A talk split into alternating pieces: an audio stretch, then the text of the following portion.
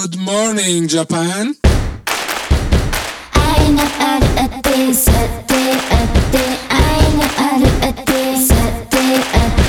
Mi chiamo Marco Massarotto e questo è Good Morning Japan, un podcast di rassegna settimanale di notizie giapponesi con sguardo italiano.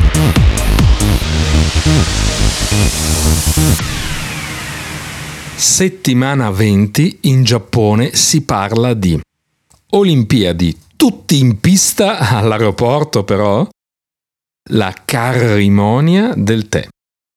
Non ci possiamo proprio container. Troppo e-commerce manda in tilt il commercio navale globale. E vissero, anzi lavorarono, produttivi e contenti.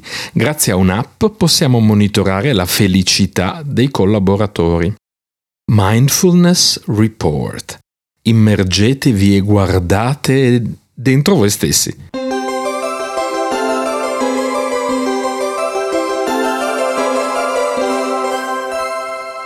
Olimpiadi, tutti in pista, all'aeroporto però.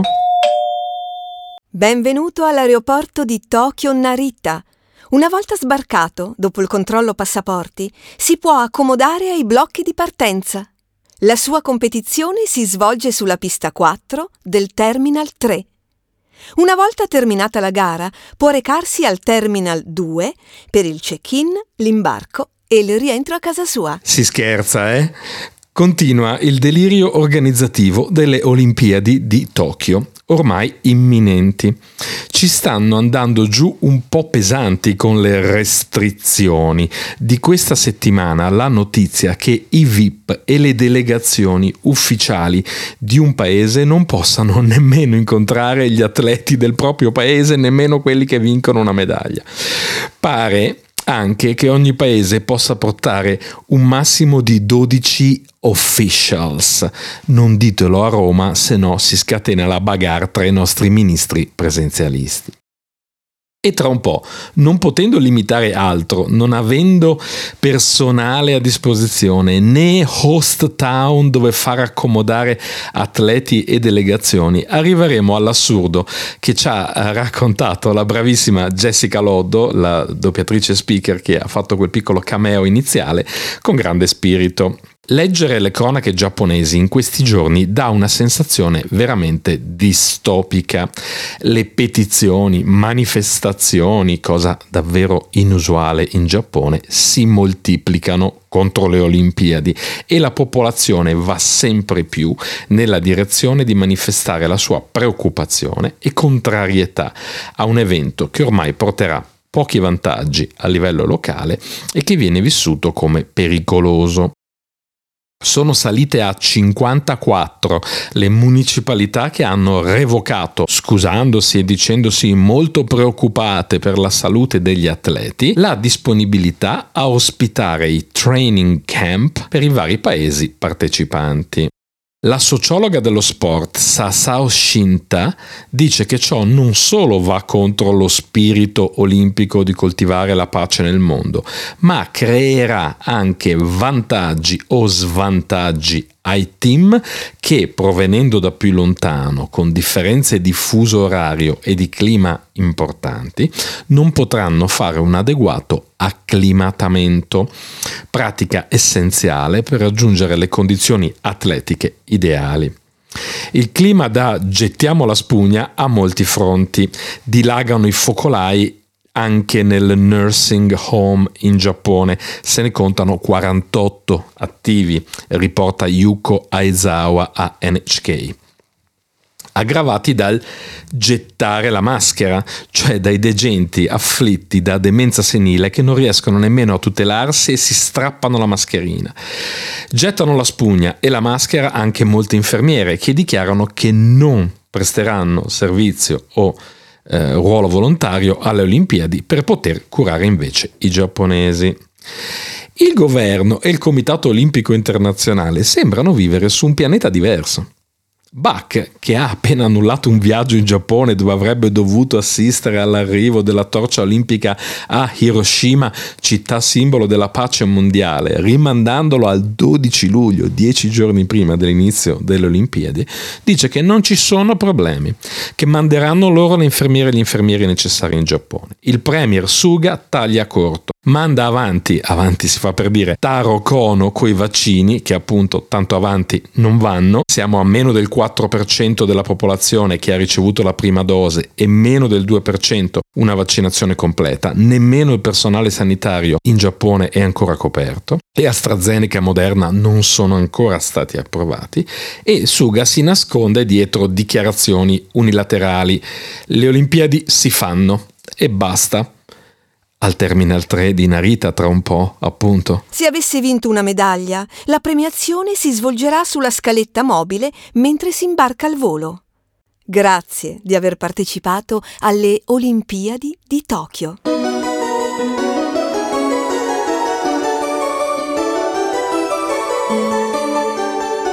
La carrimonia del tè. Tout se tient, dicono i francesi, torna tutto. Maestri di cerimonia del tè, di solito fatta in elegantissime stanze o casette, anche mini, appassionati di minicar, ossessionati dalle customizzazioni. Ed ecco che i giapponesi ti sfornano la Tea Ceremony Car. Una Suzuki Jimny, la piccola jeep a tre porte giapponese, riattata nei backseat atti Ceremony Room per due piccoli o forse uno. L'iniziativa è del concessionario di Kyoto Kiwakoto e in effetti ben comunica la capienza della piccola Jimny. Lo spazio è meno di mezzo tatami, 90% 80 cm è la misura di un tatami, che è l'unità di base della chashitsu, le stanze da tè, o della washitsu, le stanze alla giapponese col tatami nelle case giapponesi. Dicevamo, la misura di mezzo tatami scarso fa, farebbe alzare qualche sopracciglio ai maestri di cerimonia del tè. Dentro la Suzuki Jimny riadattata a T-Ceremony Car, infatti, ci sono 80 cm di larghezza per 75 di profondità.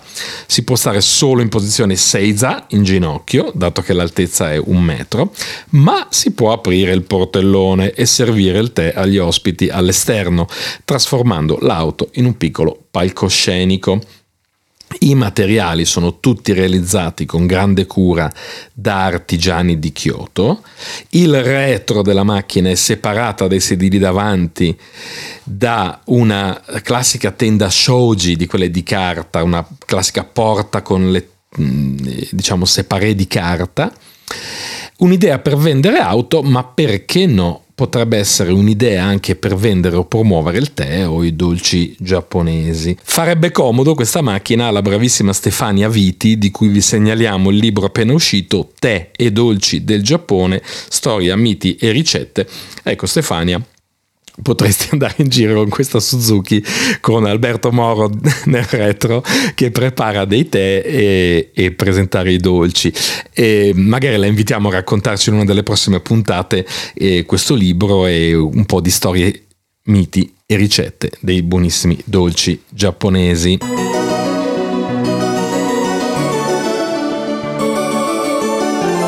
Non ci possiamo proprio container Troppo e-commerce manda in tilt il commercio navale globale. Uno strappo di carta igienica a New York fa affondare una nave a Shanghai.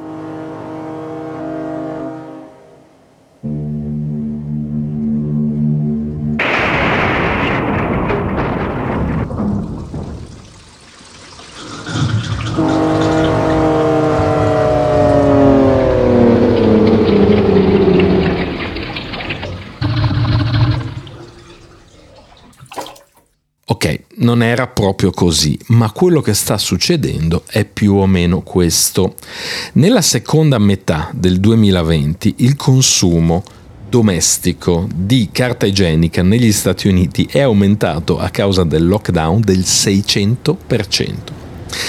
E così quello di altri beni come ciabatte, leggings, taglia erba, tutti o quasi made in China. Adesso mi si scatenano i complottisti.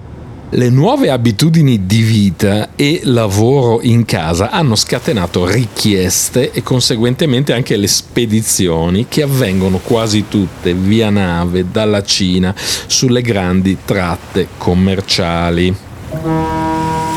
Molte di queste flotte, di questi operatori sono giapponesi e Nikkei ci racconta in un bell'articolo che linkiamo e vi consigliamo di leggere seppur eh, si trovi dietro paywall, Nikkei ci racconta come questa impennata di richieste ha messo in crisi gli spedizionieri e il commercio navale di tutto il mondo.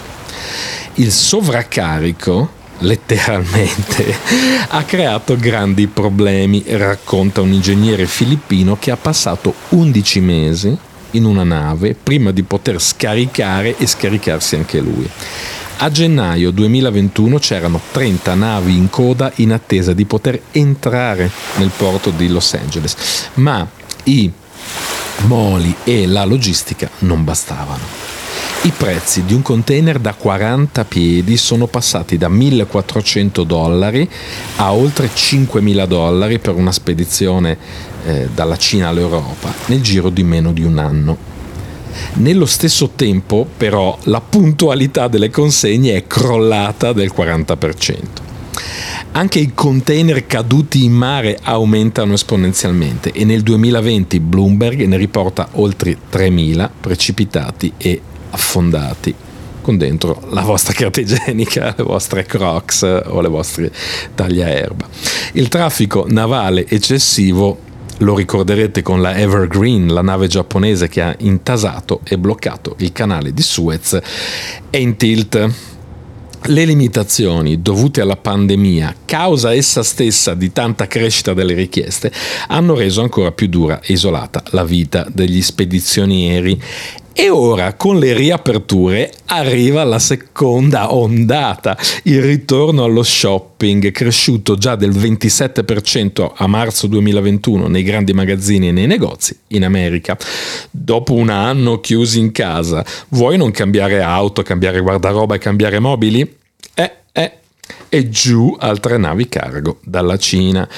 Insomma, un mercato in tilt, dicevamo, di cui noi di solito vediamo l'ultimo miglio, il furgone di Amazon che consegna, ma dietro al quale ci sono navi sempre più cariche e una logistica marittima sempre più complessa e inquinante dovute al fatto che con lo shopping online non ci sappiamo proprio container. E vissero, anzi lavorarono produttivi e contenti. Grazie a un'app possiamo monitorare la felicità dei collaboratori. È un fenomeno che sto studiando da un po' nella mia vita di consulente. La felicità paga, anzi rende, anzi performa. Parliamo di felicità degli employees, dei collaboratori nella vita aziendale. Ne sembrano convinti anche gli efficientissimi giapponesi, o meglio ne sembra convinta Hitachi, che sta incubando una piccola startup che si chiama Happiness Planet. Il problema alla fine è sempre quello di definire e quindi anche di misurare la felicità. Secondo Kazuo Yano, l'inventore di Happiness Planet, la gente si muove in modo diverso quando è felice e questi tipi di movimenti possiamo riconoscerli e misurarli con l'accelerometro che si trova dentro i nostri smartphone. Lavoratori più felici significa lavoratori più efficienti e produttivi, prosegue Iano. La produttività non può prescindere dalle emozioni che guidano l'essere umano. Yano era rimasto senza un progetto 18 anni fa, quando Hitachi aveva spin-offato la divisione microprocessori dentro la nascente Renesas. Sì, proprio quei microprocessori di cui abbiamo parlato tante volte, che oggi scarseggiano e bloccano la produzione e consegna di auto, smartphone e bike. Iano non si è perso d'animo e con un piccolo manipolo di ingegneri ha cominciato a studiare i comportamenti e misurare i movimenti delle persone per riconoscerne e tracciarne la felicità e quindi la produttività. Oggi questo gruppo è diventato una startup interna alla Happiness Planet eh, a Itachi, di cui Yano è presidente e che fa parte del reparto Social Innovation di Itachi, che ci dice Measuring happiness is key to the future of work. Misurare la felicità è essenziale per il futuro del lavoro.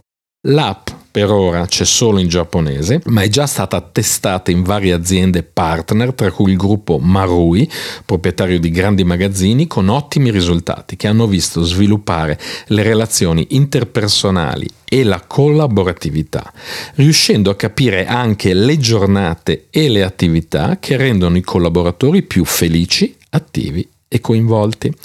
L'app chiede agli utenti di scegliere un obiettivo per la giornata e di indicare poi il grado di soddisfazione raggiungimento, dando proprio un happiness score che è calcolato anche con la social happiness che traccia il body movement e il body language dei collaboratori durante la giornata grazie al sensore di movimento, l'accelerometro, presente nello smartphone il monitoraggio o self-monitoring. Poi, come ci insegna BJ Fogg in Tecnologia della persuasione, un libro bellissimo, è una potente arma per il behavioral change, per cambiare cioè i propri comportamenti.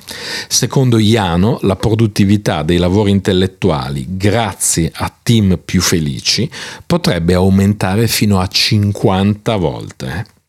Diciamo che saremmo già felici se aumentasse di 5.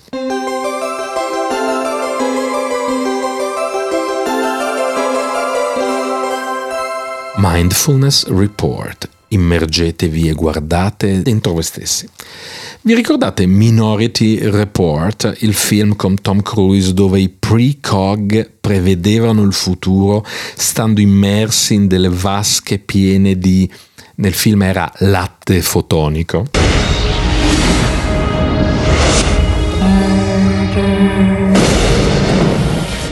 Okay, Jad, what's coming? Double homicide, one male, one female. Killer's male, white 40s. Set up a perimeter and tell them we're en route.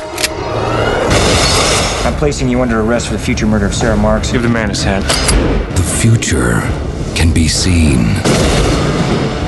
Ecco, arriva a Tokyo Unborn l'esperienza sensoriale o lounge meditativa con tanto di vasca o meglio isolation tank con soluzione ipersalina dove immergersi e guardare nel passato, futuro, dentro di voi, quello che volete, ma rilassati.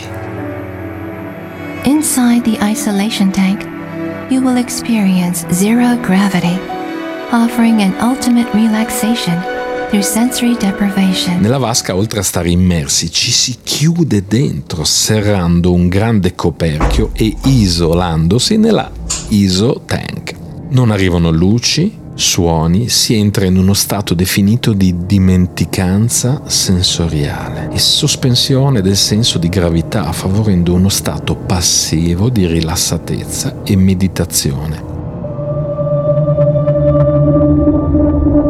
Anche di ritorno al grembo materno, come suggerisce il nome Unborn.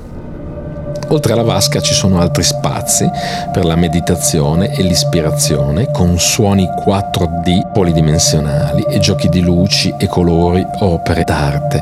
La lounge si trova somewhere in Tokyo da qualche parte a Tokyo. L'indirizzo non è comunicato, occorre essere members e c'è una lista d'attesa, attesa che però potete fare in piedi, seduti a casa vostra nella vasca, senza deprivazione sensoriale, col bagno schiuma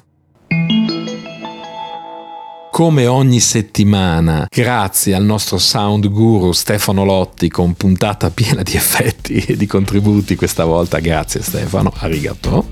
E anche a voi che ci seguite sempre puntuali, ci vediamo venerdì 28 maggio e come sempre grazie, anzi, arigato. Arigato!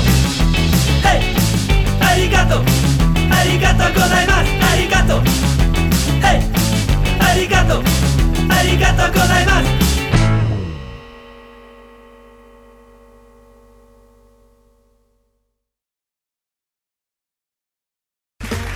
Okay, round two. Name something that's not boring.